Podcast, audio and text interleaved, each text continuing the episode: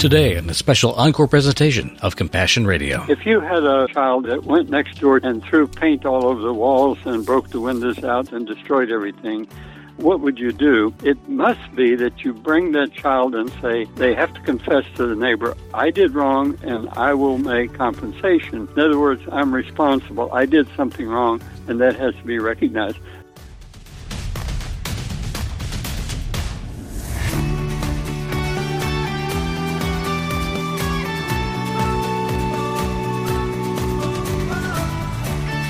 Dr. James Jennings of Conscience International in Atlanta, Georgia, is back with us on Compassion Radio. It's been a while.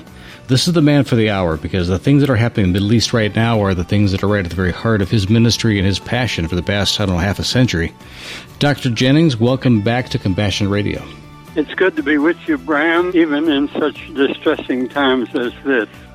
You and my predecessor, Norm Nelson, had a lot of distressing time that you shared together on the road, but traveling together made the stress much more bearable. You were great traveling partners, and you had a lot in common worldview and experience, and in seeing God's hand at work. So I'm curious to see during this conversation if we can cover some of that ground over the years of what kind of things God did for you in those years that you knew He was showing up and that it was not a lost cause in the Middle East and that there was plenty of good things that God is up to and has not stopped doing.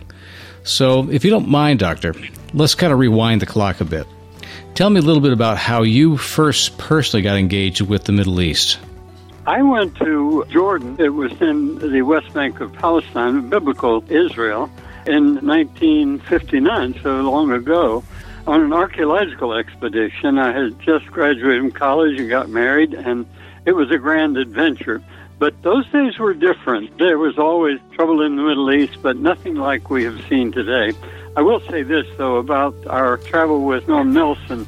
We traveled to many uh, trouble spots, to many parts of the Middle East, to meet all kinds of people of every religion, every stripe of belief and sometimes we had to actually physically dodge the bullet. Mm. But I think that our faith and, and Norm's and my faith that we shared so deeply together has given us a special love for the people in the Middle East, Indeed. as diverse as they are and as troubled as they are and that has carried us through uh, a lot of hard times. But it's uh, difficult, if not impossible, to know anything about the Middle East or to look at the map or to learn about the events there and not to weep. Indeed. And this particular war that we've now seen all over our media is about the biggest thing that's happened since probably 1973, if not 1967, as far as Israel is concerned the scope, the magnitude of it is even more critical because, as you and I have discussed many times in the past, the Gaza region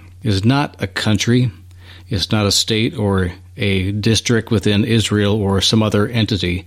It is a stateless state and surrounded by people who are not particularly friendly to it. Even their Arab neighbors aren't very happy with them.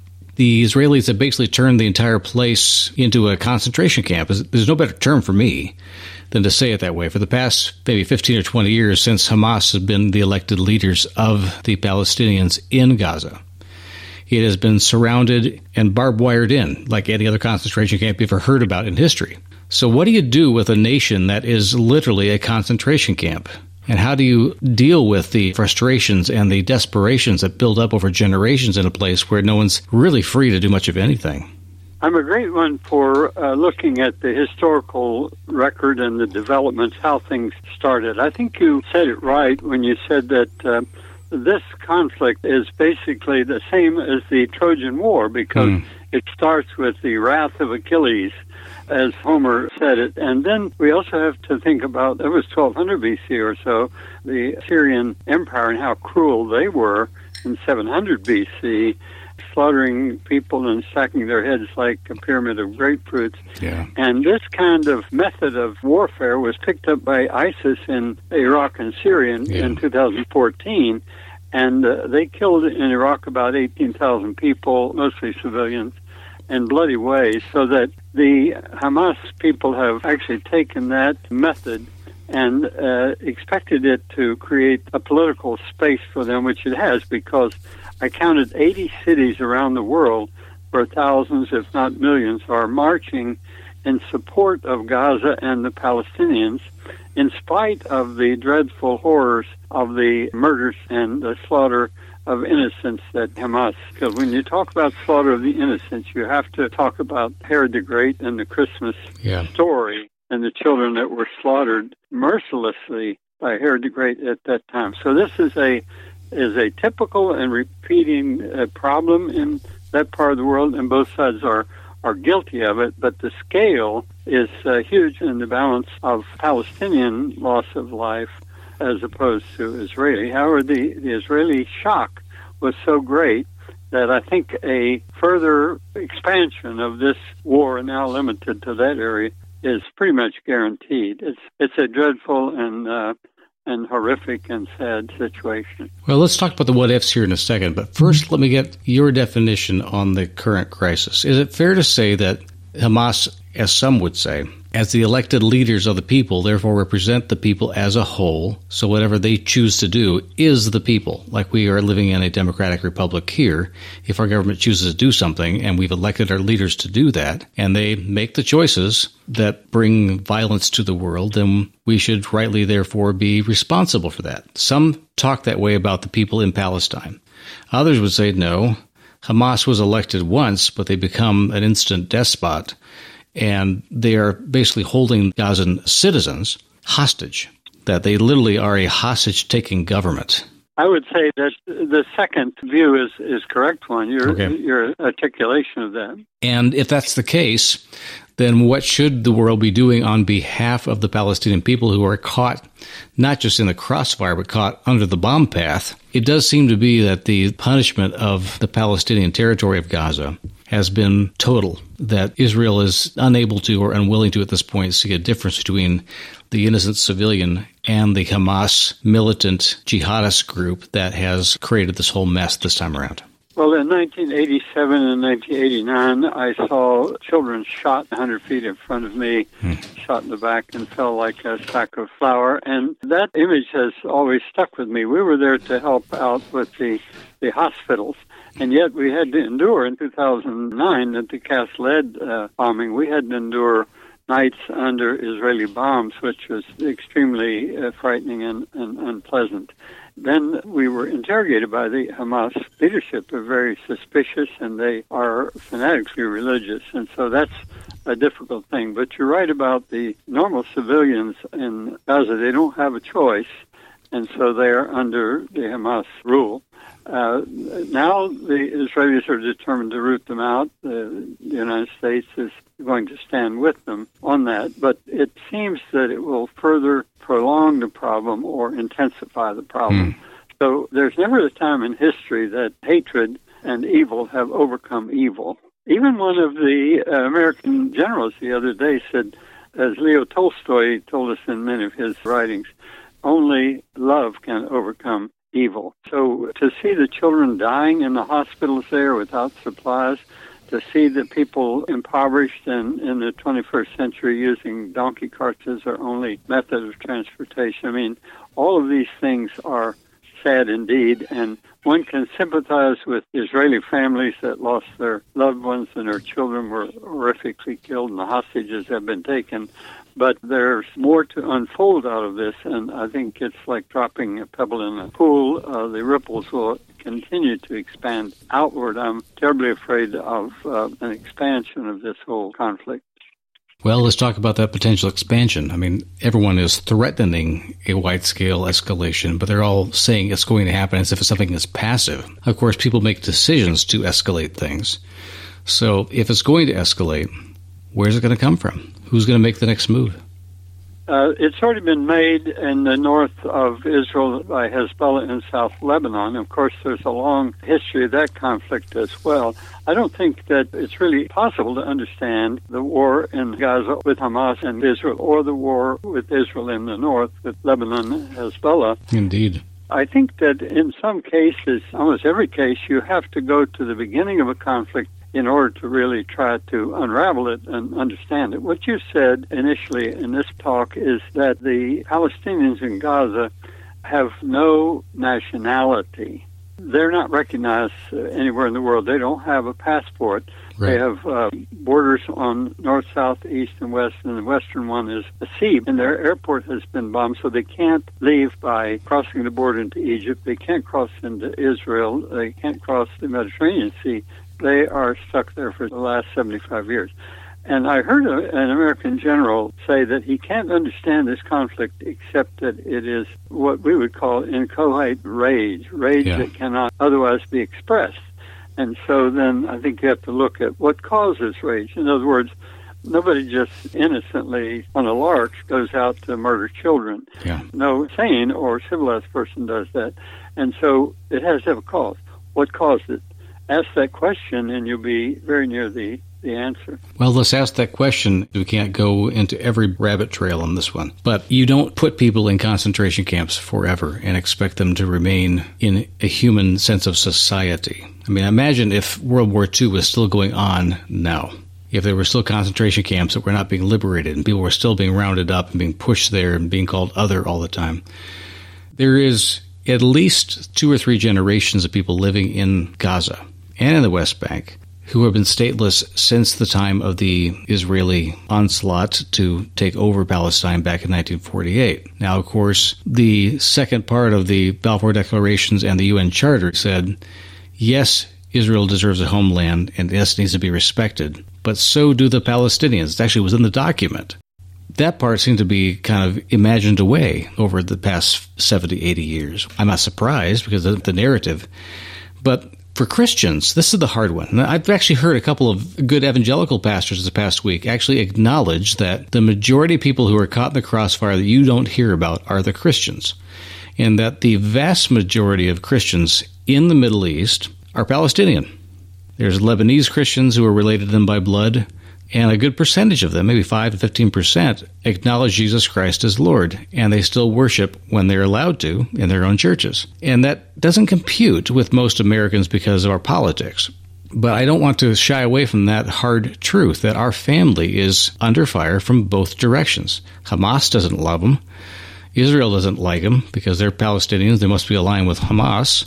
Hamas is the devil, so we've got to eradicate that. And anyone who gets in the way, who happens to be there in Gaza, is just fair game.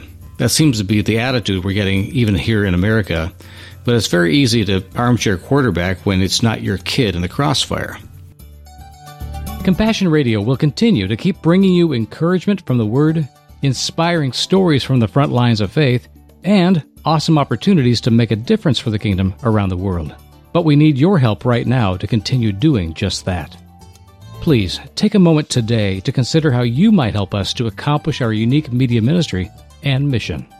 Remember, friends, Compassion Radio is always a coalition of the willing. Are you willing to help get out God's good news stories of the kingdom really living the gospel in the 21st century? Oh, I hope so. Thank you, friends, for standing with Compassion Radio during these times of great change to our normal life. Of course, there's nothing normal about our situation, but there's also nothing normal about the kind of faith and power we find in Jesus. Just visit our website, compassionradio.com, or call our toll free order line, 1 800 868 2478.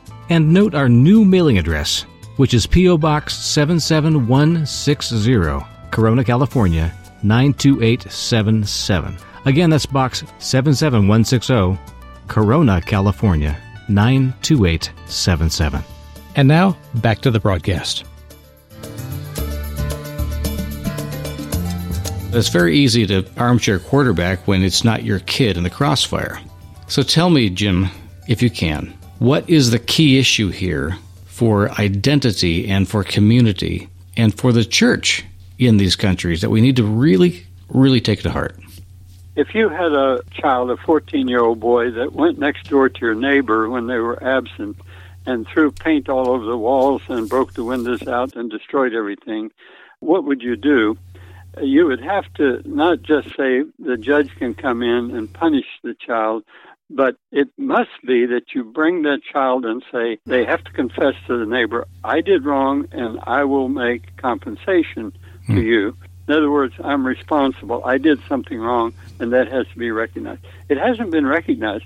There are 26 towns in the south of the southern part of Israel today that were taken over by the Israeli troops in 1948, and those people were forced from their homes never to go back again and to become refugees. Now, ethnic cleansing is uh, is against international law and it's a war crime. But in those days, maybe it wasn't. They didn't have the Genocide Convention in the UN yet, but those people ended up in Gaza, and like you say, three generations, they've multiplied, and they all know which town they came from and why they want to go back to their homes there. So they settled in, in tents and hovels and mud hovels. When I first went into Jabalia camp, the biggest one in the north of Gaza, it's the biggest one in Gaza. I was astonished and appalled. It was very difficult to sit with families who had had their sons assassinated that very day by undercover squads of Israeli people. And then the same is true when you see children shot in the back. So they developed a rage. And then also, you have to remember that the Islamic radicalism of ISIS and Hamas is exactly the same. They dream of a one world Islamic government. Yeah. And they think that they're doing uh, a religious duty by slaughtering the enemy. Uh, this is very intractable. Uh, we cannot solve it. We can only trace the history. We can look at it and say, let's pray for those people. Let's deliver humanitarian aid, which is what I've been doing in Iraq and Iran and Turkey and Syria, Lebanon, Jordan, Sudan all these years in Israel, West Bank of Palestine as well. So that I think is is one way that we can redeem our humanity mm. by not just sitting and looking because uh, war is not a video game. No. It's not something just to watch on TV and say too bad. Uh, it's uh, it's something that affects all of us. We should not let the war invade us, rather we should invade with what Jesus Christ taught about was the rule of God in this world yes. the rule of truth and righteousness. Well, you've used the word intractable. And when we hear those kind of words, we think, oh, that means impossible. It will never change. And yet, we have scripture that tells us that there is a time and a place where God will, in fact, redeem the ages. And all up to now would amount to something in his heart and his economy that will be transformed once and for all. And we think about that being in, in the afterlife. And yet, of course, the kingdom of God that Jesus talked about was not just after you die. It was an encompassing thing that included everything you have been, everything you are, and everything you shall be. It is the reality we're in, which will continue to grow. So God's intention for us through Jesus' words were to make the kingdom of God a reality here on earth and then go from there that sounds like a theocracy. I mean, there are similar terms being used by extremists all around the world to usher in the golden age, the perfection of mankind, the return to Eden, the whatever. So there's a noble, I guess, sense of God's redemption of the world that we have in our theology. There's also a lot of radical craziness out there that would usher in the best by apocalypse, by bringing horrible things upon people and forcing the issue. I still see impossibilities there. And we still have a word of God that says, no, God's going to fix it. And he's going to do something to bring all men to himself. They seem like incongruous statements, like they're never going to meet. But I don't believe that's the end story. And I don't believe the end story is something that's completely outside of our realm of imagination. It's not outside the realm of our willingness to follow Jesus into the thick of things and make things different. But if it's Israel going in there to kill off Hamas and get rid of this one particular evil, Dr. Jennings, is this kind of a, a severe mercies thing where they'll go in there and there'll be a huge amount of suffering, but that that particular evil will be ended? Is that the hope? Is that the possibility? It's not possible. It is the hope of the Israeli troops, and they are saying that they will cleanse this. But they ruled Gaza for many years, and they withdrew. And the top PLO leader, I sat in his home in Gaza, and I said, What if the Israelis come back? He said, Believe me, they don't want to come back hmm. because it didn't work for them, and they're not going to want to do that again. I do think they're going to do what Hitler did to the Judenrein, trying to cleanse territory, and they're going to do that with uh, Palestinians in the northern part. They've already started. You see them moving south by the 100,000 and that will be an empty territory, which may be more or less annexed by Israel. I think that's a mistake, as uh, President Biden said, and it won't work. But uh, years ago, I was interviewed on a radio program, and one man said, I don't care if the Jews and Arabs throw dates and sand at each other, uh, has nothing to do with me. Well, hmm. it actually does have to do with all of us. When we pray the Lord's Prayer, we pray, Thy kingdom come, Thy will be done. And the kingdom of God is very simple. It's the rule of God.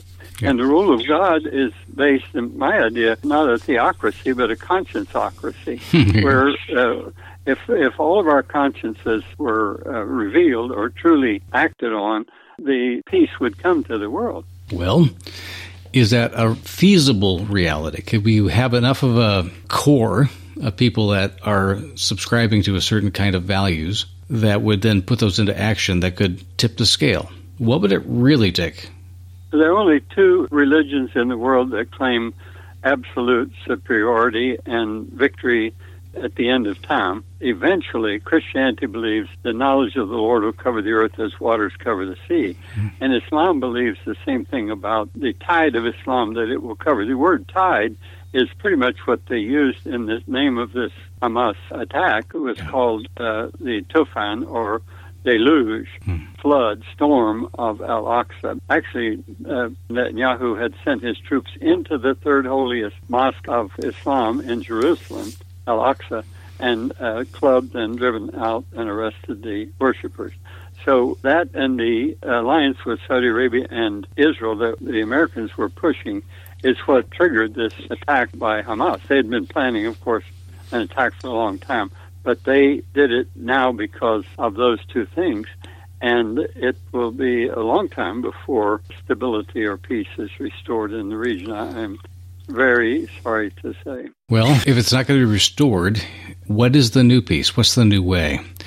Yes, I agree with you that when the Al Aqsa brigades took on this mantle of saying we are the avengers of this great offense against Islam, against Muhammad, the desecration of the mosque itself, which is kind of analogous for us in Christianity to saying the great cathedrals of Europe or even the pontiff in Rome and the entire Vatican City being overrun and burned people driven out naked and beaten. That's what they've experienced by the kind of things that have happened inside their own mosques. So, yes, it's a provocation. But it's not everything. Why would they be willing, from a insult in their own mosque, to turn around and then to slaughter women and children? The only uh, answer I can give is what the American general said. It's such rage uh, that it cannot be contained. And that's a factor of human civilization from the time of the Trojan War until now. Okay. It's uh, a sad commentary. You asked a minute ago about what could be done, possibly, that hasn't been done correctly. I think that taking responsibility for the outrages that were done to people in 1948 the Arabs have always said that would restore things. We would accept that if it were corrected. It won't be, I don't believe. But that's one uh, possibility. The other one is that the international community should step up and take their responsibility because everybody has known for 75 years what kind of a cesspool the Gaza had become and what kind of a mess it was. And it doesn't help that it's been frequently bombed over 10 times of different campaigns. Hmm. And now this time, uh, between four and 6,000 bombs were dropped in the last week uh, in a small territory. The international community, led by the United States of America, could in fact impose a solution on that territory if they wish to do it. They could tell the Israelis, look, you have nothing to do with this. They could tell the Egyptians, look, you have nothing to do with this. They could tell the Palestinians, look, this is something that we want to do to make you wealthy and free we will give you a nationality. We'll call it Gaza nationality. You get passports. You can travel in and out. You can start businesses. You can make money. You can do all this. What you can't do is attack your neighbor. And you will be as rich as Dubai. It's a fairyland city in the Persian Gulf. Mm-hmm. It's a more fairyland city than Las Vegas. Yes. And it's like uh, Singapore, one of the richest places in the world, yeah. because of the trade location. They get demilitarized, uh, give them a, a, a rights to fly airplanes in and out, and this could be done. And what is stopping it? Well, the United Nations, you say uh, they struggle over control of things, right? But if the leading country in the world since World War II has been the United States, why has not any single American administration stood up and said, We want to free the people in Gaza. Everybody in the world knows that this place is a cesspool of the world. Hmm. And that's why the people are marching by the millions in 80 cities around the world right now, including some North American cities. But that's a political solution that is simple for a historian or political scientist to figure out, and yet nobody has stood up to say, let's do this. And there's a lot of support for that kind of thing. Yeah, you have to expend a lot of capital, though physical capital, monetary capital, and political capital to do something that has not been done before. Well, Dr. Jennings brings a lot of perspective and a whole lot of experience. There's a lot more we need to dig into, and frankly, we need to talk more about how to restore hope in hopeless situations. I hope you join us next week for that conversation. Compassion Radio is still the radio voice of the global church, and that's completely due to the Lord's provision through you. Give online today at compassionradio.com or call us at 1 800 868 2478. Or write us P.O. Box 77160, Corona, California 92877. We need you, friend, so contact us today.